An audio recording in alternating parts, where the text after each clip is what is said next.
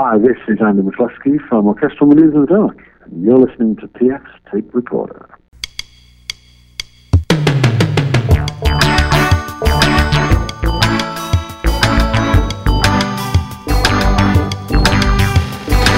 Hello there, I'm PF. This is my tape recorder. Coming up, an interview with remix artist Roger Erickson.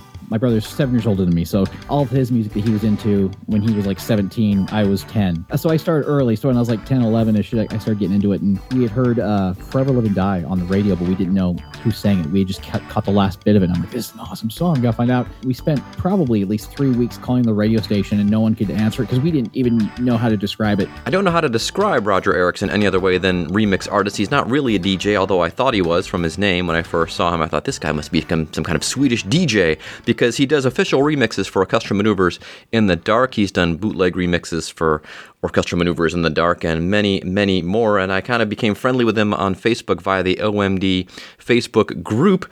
And we are of like mind. He's a little younger than me, but we still like all the same stuff. We discuss OMD, of course, 80s music in general, 12 inch singles, remixes, and a whole lot more. It's a fascinating conversation, and I hope you enjoyed. Uh, even though this is a regular episode, there's no dumb bit, so we're gonna, just going to go right to the interview with Roger.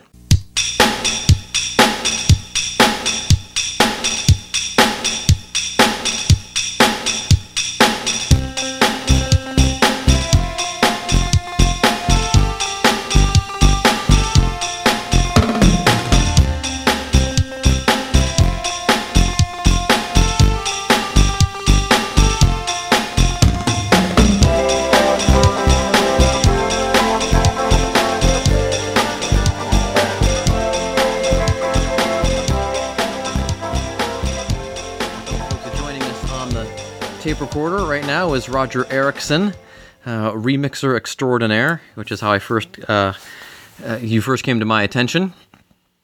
Um, it was uh, kind of strange actually how you came to my attention. I guess it was back during we're both orchestra maneuver in the dark fans. Uh, folks should know if they don't already. And uh, I guess I'd gotten the there was a disc for the history of modern, the single remixes and weirdly, I got it at Dave and Buster's because I won enough tickets to make a CD. And weirdly, in the machine, nice. one of the ones you could make was the one for History of Modern, the CD single. I'm like, I'm having that. So I took it home wow. and I'm looking at it, and like, there's a bunch of mixes on it, and there's one Roger Erickson. I'm like, oh, this is pretty.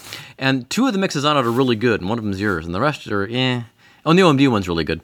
But I was like, wow, this guy gets it because a lot of remixes now don't really sound like the song, including some of yeah, the ones OMD yeah. commissions to do now. They're not really.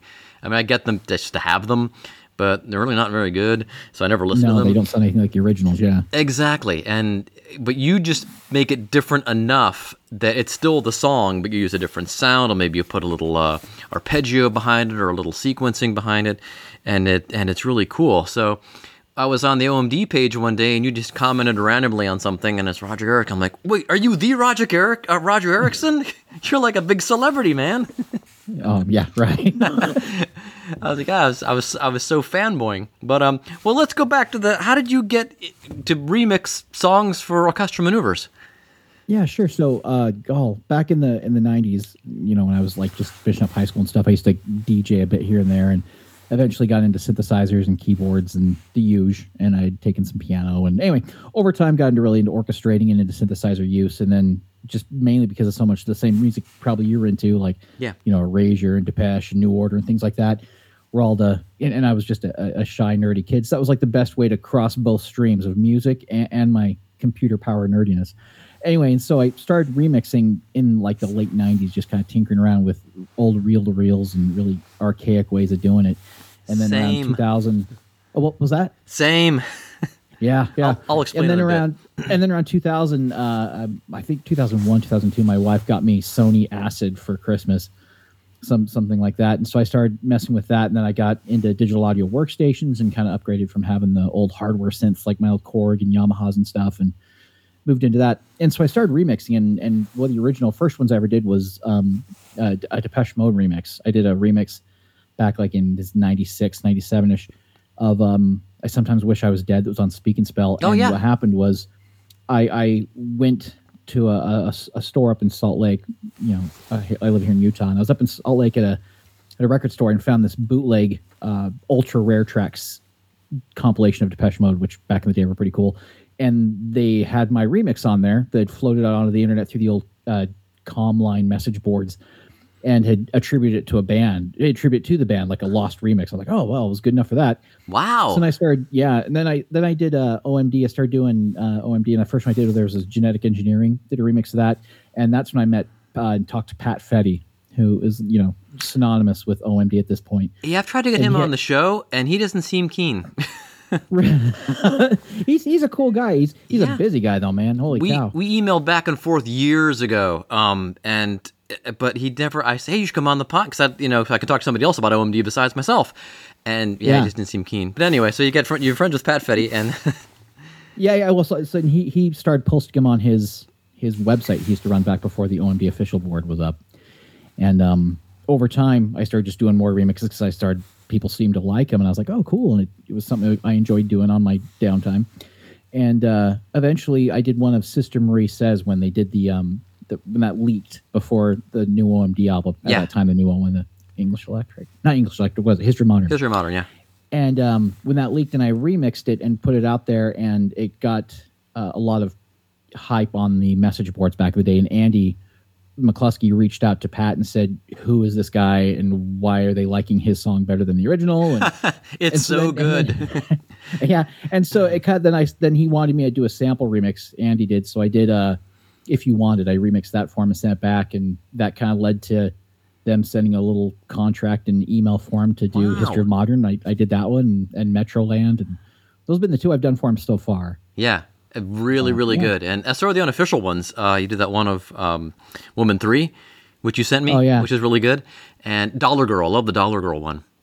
yeah so it, it's just it, it's just fun it's just something that was stress relieving after working you know and So just I- doing it on my side time I think you're a little younger than me, but not much. When did you first become aware of like the 12 inch slash remix as a probably thing? so man, it goes back probably 86 87ish in that area Okay.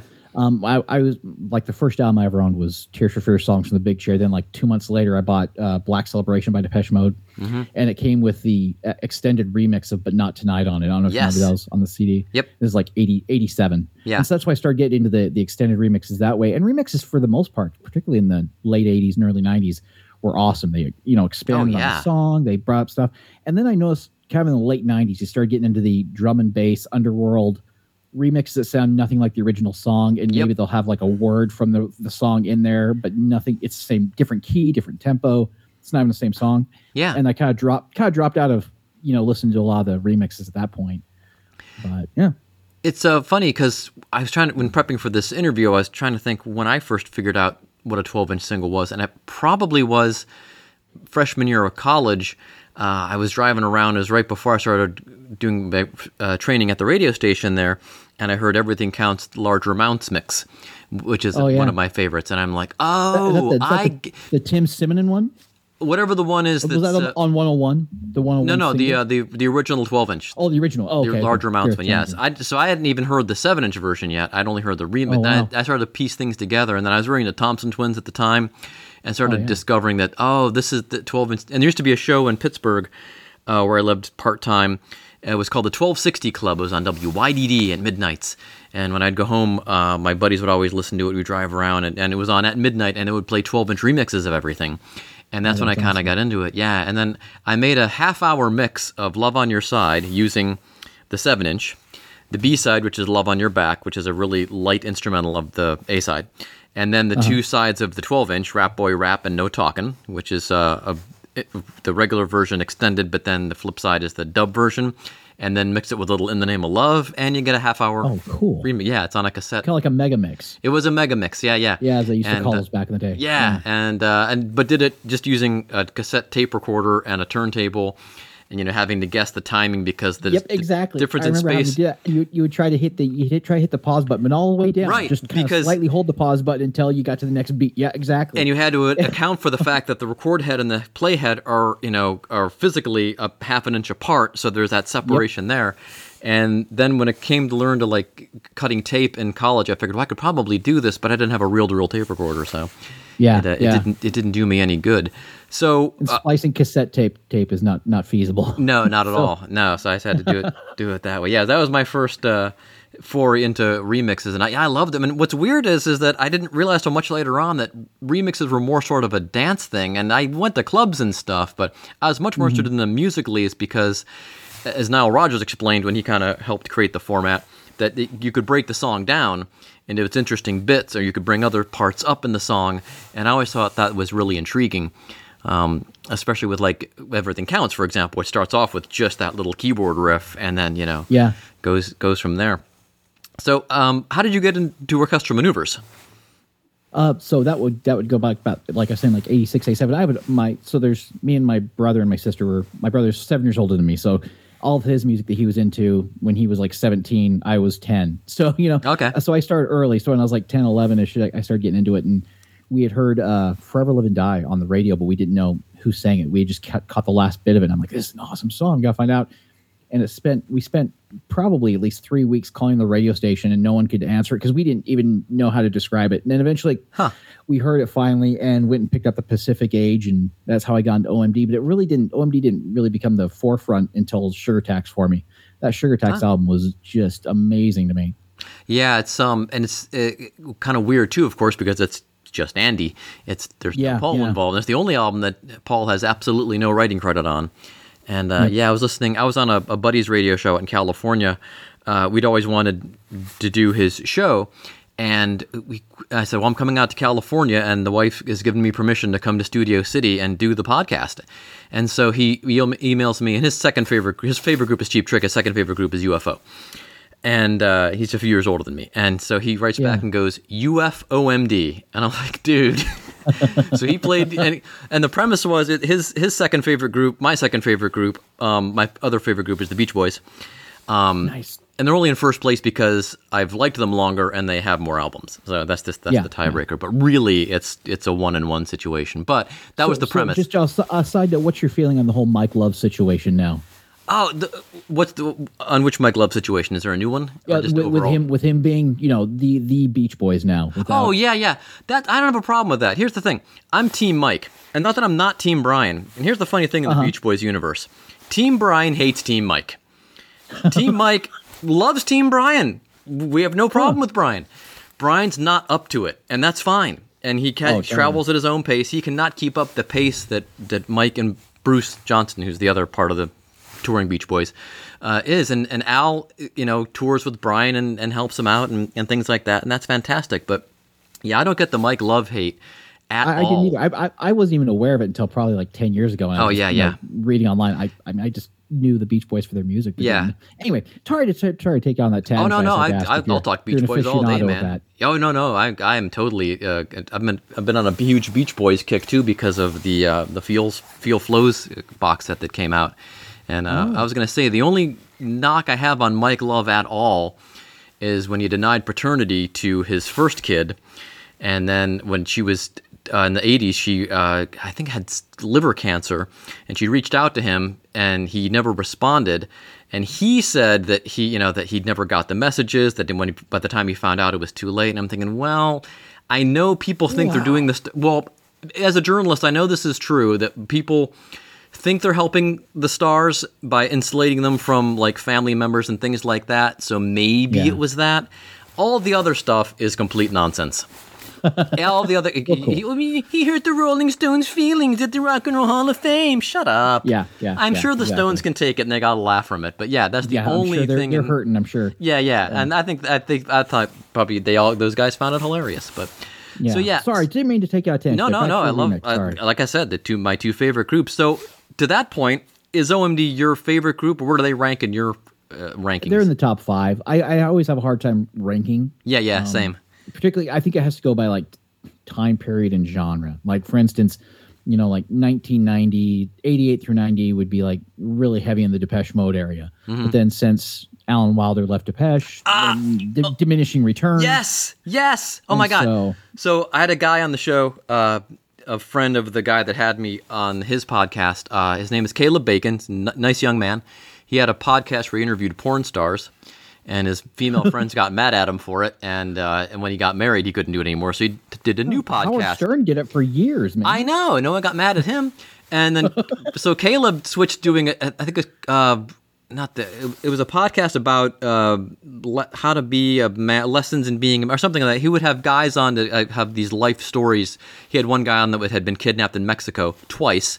So- And, th- and what he'd learned from it. So that was what he did with his next podcast. Anyway, I discovered along the way he was a Depeche Mode fan, but he's like way younger than us.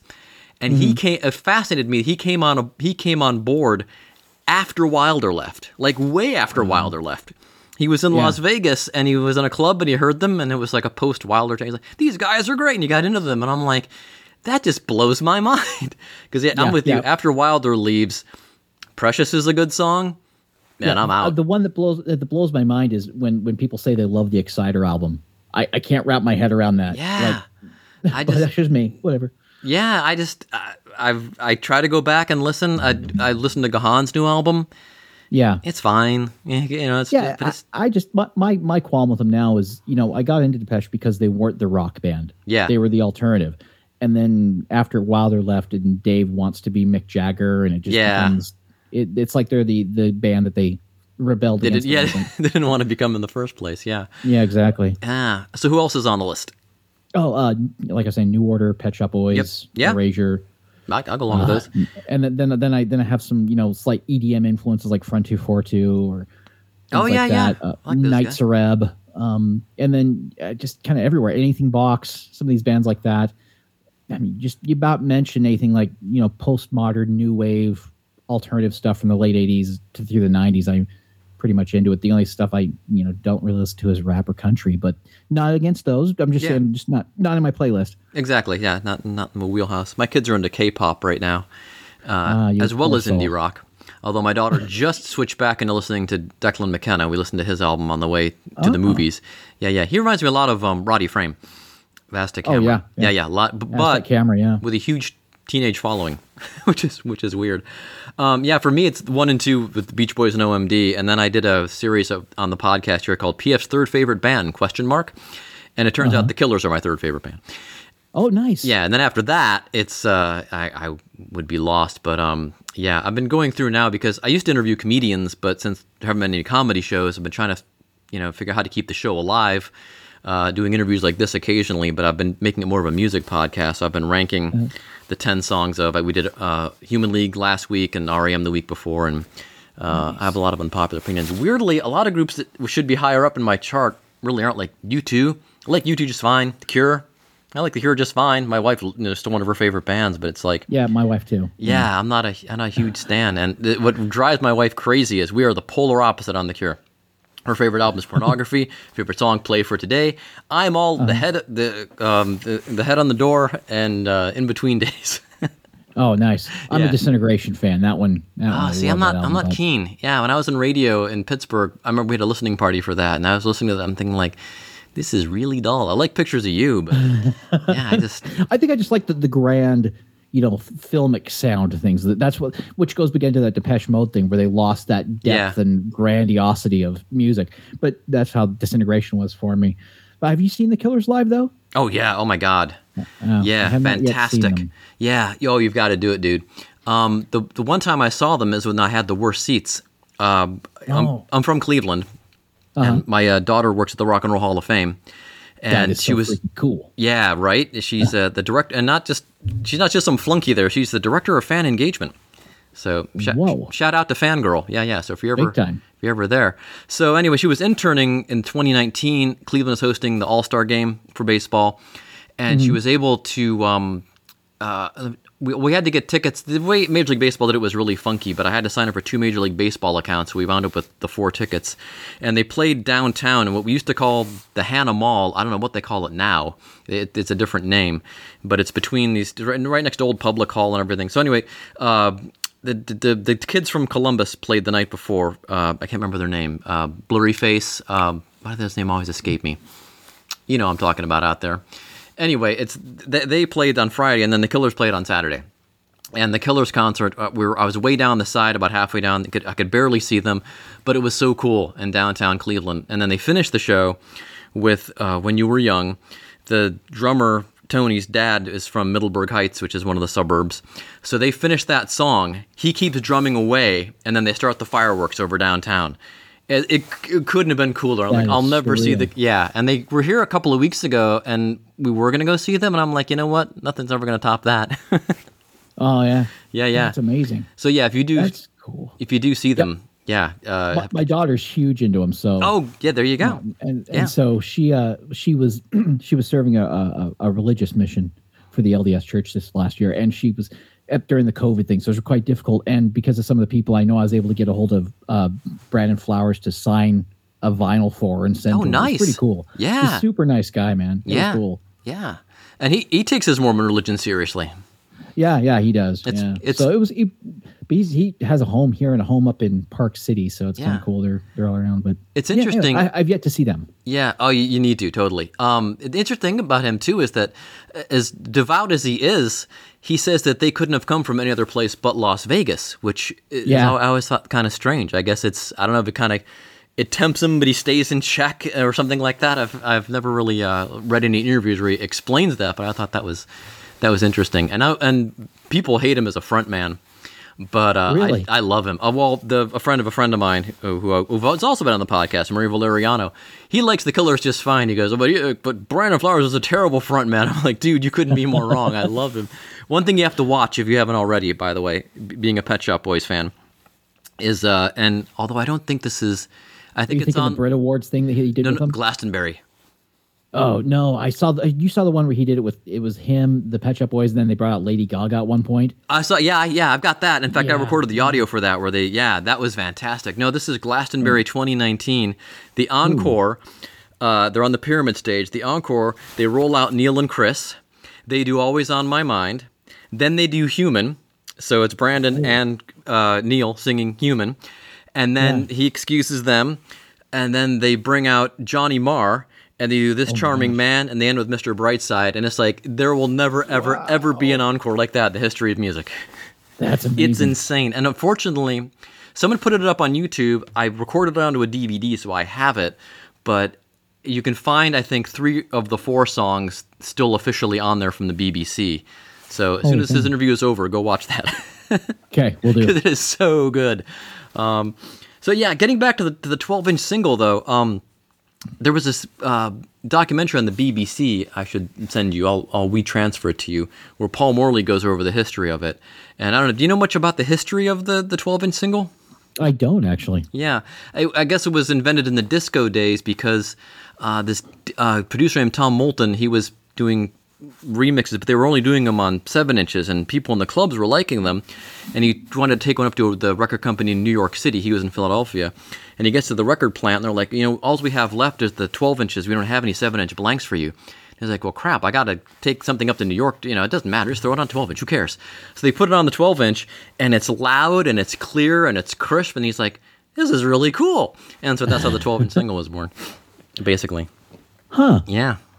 That's cool. Yeah. And Paul Morley does the the Yeah, Paul Morley huh? from uh, yeah f- from from uh, Zang Tuum Tumb Records and, and Yeah, all that. Yeah, yeah. yeah. He uh, he did, he hosts the uh, documentary and interviews the the Tom Moulton guy and yeah, it's, it's really interesting stuff. 'Cause I like I said, I didn't know it was a thing probably until I was in college, and then I just fell in love with uh, with the format. Um, yeah. Yeah. So, what are some of your favorite 12 inches? Oh man, I was trying to think of that when you mentioned you know to do this podcast. I was trying to think of some of the ones like some of the ones that come to mind are uh, I don't know if you ever heard the Highland mix of Stripped Yep. by Depeche Mode. Yeah, yeah. That one that one ranks up there. Um, the Bizarre Love Triangle that's on Substance. The that's the uh, Shep Pettibone remix version that they did for that that ended up being on Substance, kind of like an Yeah. extended version. Yep. I like love that. That that one's fantastic. Oh man, I, there's just uh, lots of the Erasure ones, like on the Two Ring Circus Oh yeah, yeah. rank up there rank up there pretty high. Um, as far as OMD one goes, I love the Constant Pressure Pandora's Box remix. Have you ever heard that one? I don't know if I have that one. Yeah, that that one's fantastic. Look that up if you can find it. Was that on a sometime. CD5? I know. uh, let me see. It was on CD. It was on the CD that had it was Andy McCluskey seven inch. Uh, the constant Oh, I must have that. Yeah, no, I do have that. I do have that. Yeah, let me look. Yeah, up, yeah, Let me that- look in that my one I really here, dig. which I still have. Pandora. I'll go look up Pandora here while it. And then I have, like I said, I have that uh, playlist of 12 inches. Yeah, well, I, I was hoping you'd send me your playlist so I could look at that. I'll have to take a picture of it or something like that because it's Okay, in, cool. It's in uh yeah I sent it. Hold on, let me see Pandora. I'm pretty sure I have that one because yeah that uh, I, I recognize those names of those mixes now. Constant you pressure. don't, mix, let there it me is. know. Yep, there it is.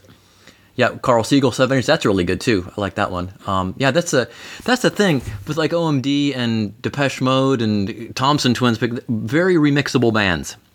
Mm-hmm. Whereas some of my other favorite bands, like Madness, is a band that tried to delve into 12 inches with not good results. Not bad results, but uh, ska just isn't very remixable. Even No, if you, no, but, yeah. but I'm sure you've heard the Pet Shop Boys version of My Girl. Oh yeah, yeah. I got that for a Christmas present from Okay. my daughter Hannah one year, and it's got that fantastic cover of uh, the um, Coldplay song. Oh yeah, yeah, Via Vita. Yeah, yeah, that's one of my favorite covers ever. Yeah. But on my best of 12 inch list, what else did we have here? Uh, Love is a Shield, uh, the William Orbit mix. Oh, Camouflage. Yeah, yeah, that's yeah. a good one. Yeah. Uh, what else? I like the But Not Tonight US 12 inch, which is like Oh, the the the, the Robert Margouleff mix. I don't know think who even remixed remixed it. it. Yeah, it's the one that uh, is not on the CD for Black Celebration, but it actually was released as uh, they released it as a single here. They flipped it. It was in a movie called uh, Yeah, Modern Girls. Modern Girls. Yes, so they flipped it. Yeah. It was the A side, and Stripped was the B side. yep, yep, Depeche Mode sure enjoyed that. Yeah, that made him quite angry. but it's such a great mix. Oh my god, it, that is probably It- one of the most perfect 12 inches ever because it You- it doesn't do those tricks where they drop down to the drum just to the drum pattern or any of that kind of crap. No, no, it's it, it highlights every little bit of the song. Oh, it's just gorgeous, absolutely gorgeous. Did you uh did you uh ever were you ever into Razormaid remixes? Yeah, in fact, I have the Yeah. um, I got the messages one uh, from Oh, a buddy of mine. Yeah, yeah, that's a good one. Yeah, those were that was a great service because back in the day, you know, you probably know because you were doing radio like I was, but you would sign up for those services, those remix services, and they Yeah. would send you those promos. Yeah, I would just like like steal them from the radio station and record them and bring them back. Yeah, yeah, and then the Razormaid service was great for that. They Oh. cool remixes back. I then. know you're a fan of this band. In fact, I'm going to try once again to get you hooked up with uh, remixing some of their stuff. Uh, Book of Love, You Make Me Feel So Good Flutter Mix. Oh yeah, yeah, and and the the lullaby, lullaby, uh, dream, something dream mix. I can't remember what it's Yeah, called. yeah. That one is Yep. that one's amazing. I Yeah. love that. I love that album. That's my favorite Book of Love album. Is that lullaby Oh, really? album. I still love the first one. That a great one as well. Yeah, Mm, yeah. Boy, that, they did that remix. They did a boy that came out 2000, 2002 was fantastic too. Yeah, yeah. Another very remixable band. And boy, that Ted Ottaviano, what an what an unsung genius that guy is. Yeah, yeah, and he's a super nice guy. We actually saw him open for Book of Love open for Human League in Vegas.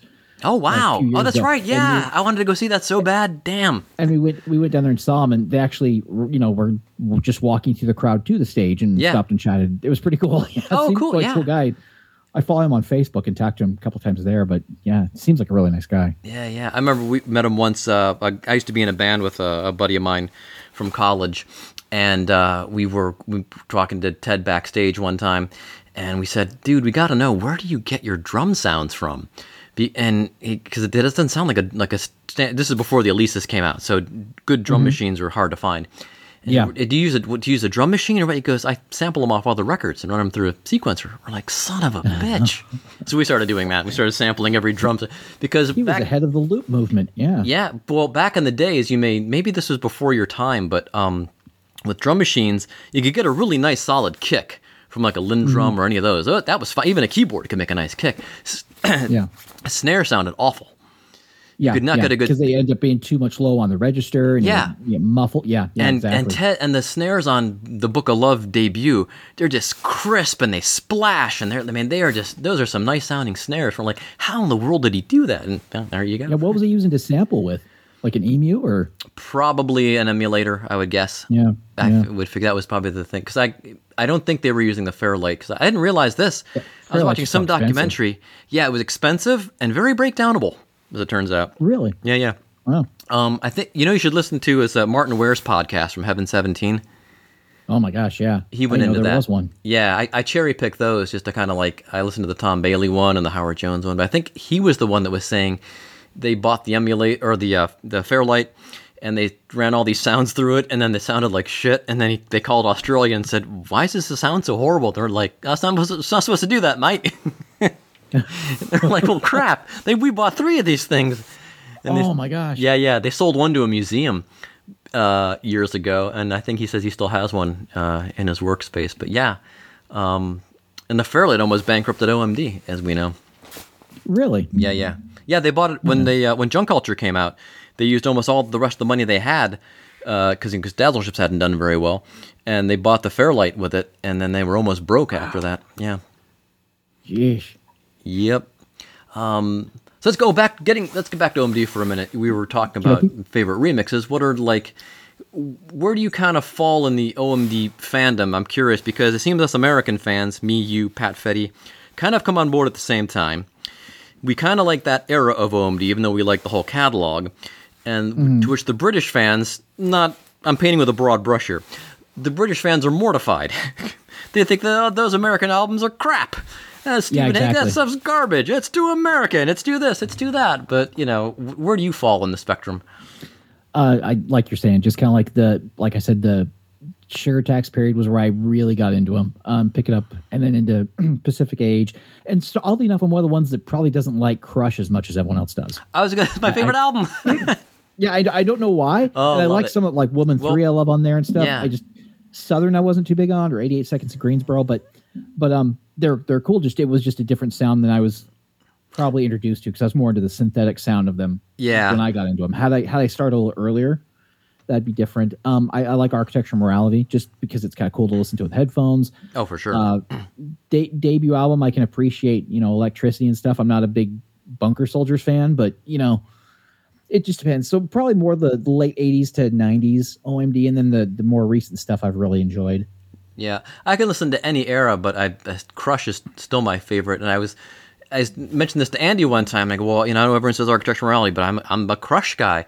And he goes, is it because that where you where you came on board? And I thought, oh, you know what? I bet that's had a lot to do with it because Yeah, yeah. there's a lot of great memories associated with all of those exactly. songs. And, that, so and that's the thing. It's hard. Yeah. To, it's hard to actually kind of have any kind of, I don't know, independent sight on the situation because it's all affected by Yeah. what memories you were doing, what you were doing in life, and it becomes the soundtrack for that experience in your life. And so it has greater meaning than anyone else can read into.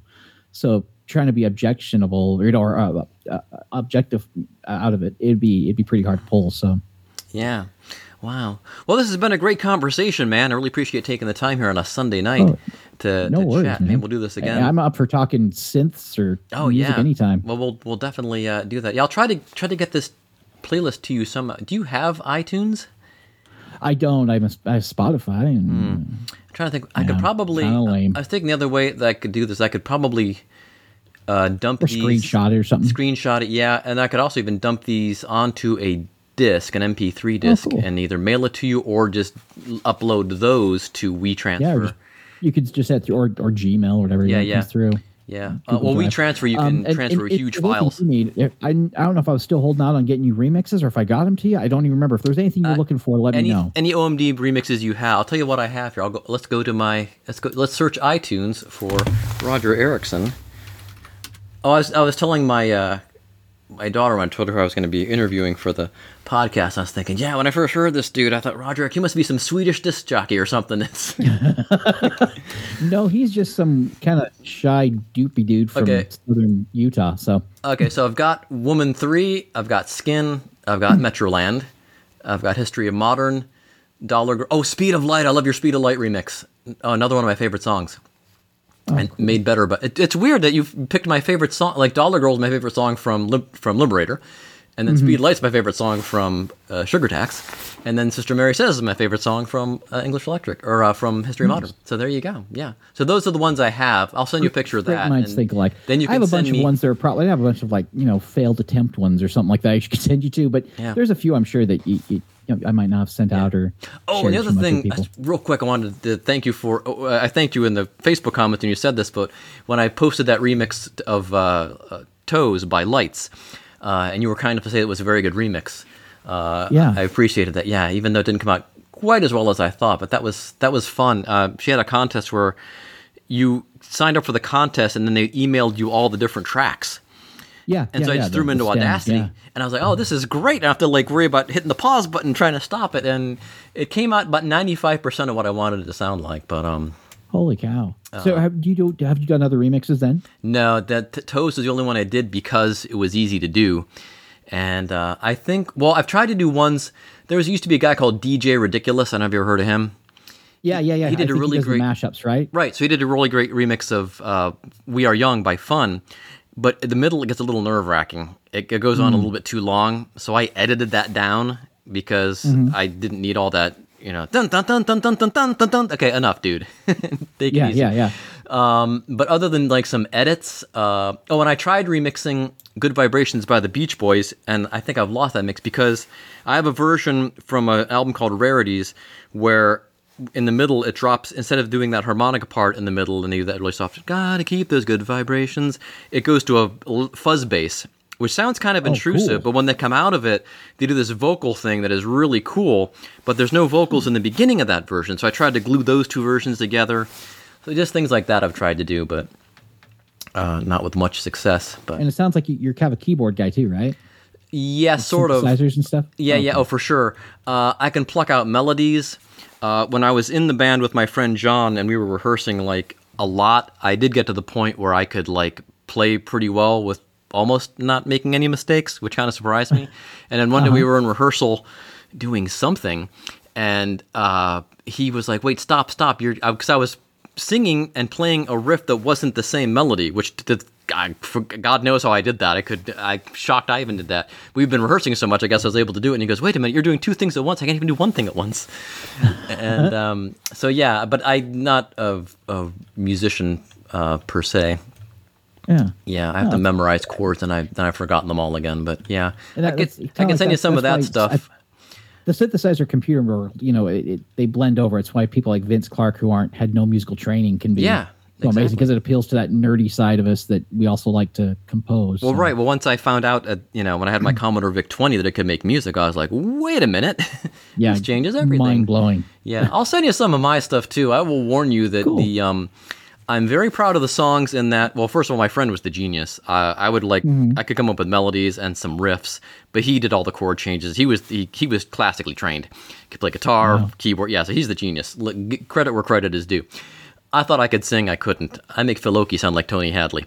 So just just be warned there. You're in for some really terrible Look, vocals. if, if Bernard Sumner has been able to get as long as he has with his vocal range, you should be fine. Oh, if I had Bernie's voice, I'd be happy. I mean, it's just I go back and listen. I'm like, ah, this, and the music for the I use for my podcast, the in the theme music and the outro music and the the music I used to use to introduce the, what I call the dumb bits.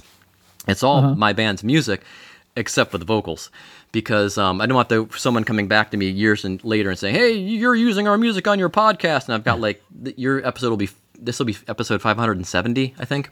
Holy cow! I don't want people coming back and saying, "Yo, it's 570," you know, times. Are- are- is this is it your podcast only available on iTunes or is it? No, it's available it. mostly wherever you get podcasts. If you Okay, if you Google PS tape recorder, it should the host site is Podbean, but you should be able to get it in iTunes. Um, I Or can't Spotify. put it. No, I can't put it in Spotify because I don't have a. I have to have a paid Spotify membership. I think. Uh, it's lame. yeah, the one I produce for the company I work for is in Spotify, the Cincy Shirts podcast. I think Hmm. I'm on Google Play, but if you just type in PS tape recorder, you'll be able to listen to it somehow. It's in TuneIn. Cool, cool, cool. If you, yeah, yeah. So yeah. So okay, I got some homework. I'm gonna send you a screenshot of the remixes of yours that I do have. Okay. I think I might have one of yours that's not an OMD mix. I have some recollection. I have a Tears for. I've done some Depeche, Tears for Fears, Underworld, Pet Shop Boys. I've done a, a Razor, done a few of them. yeah, you have to WeTransfer all those to me then. Yeah, yeah. Um, just they yeah. floated through the other. so I'll send you a picture of what I. No, actually, these are all I have because I typed in your name into my iTunes, and this is all all the OMD ones came up, but that was it. So I'll take a picture of And, that. and also, if you've ever if you ever used to collect the remixes, I used to do it under the the moniker of Apathy in Motion. So if you ever come across Oh, those, those are also mine. I did. Wait, I did because um someone must have posted one in the OMD group. I think. Yeah, those used those were that was me too. I really liked it, and and I can't remember which what song it was. I'm like, oh, this is really good. Who's this apathy in Yeah. motion guy?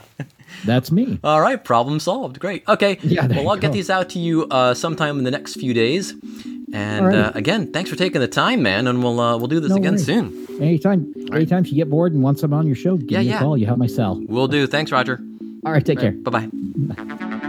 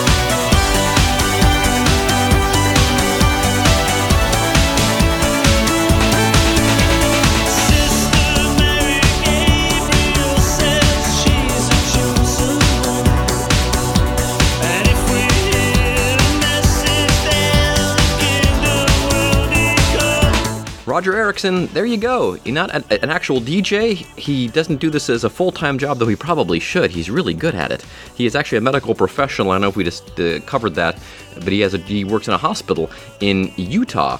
And he is, uh, he's, I guess he's pretty high up there, but he just does this as a hobby on, on the sides, as these remixes. You're listening there in the background to his remix of Sister Mary Says. That was the uh, lead-off single from, I believe, the History of Modern from OMD, like in 2008, 2009. And I guess from what he's telling us, he actually remixed it from the rough mix that was released, I guess, on the OMD website.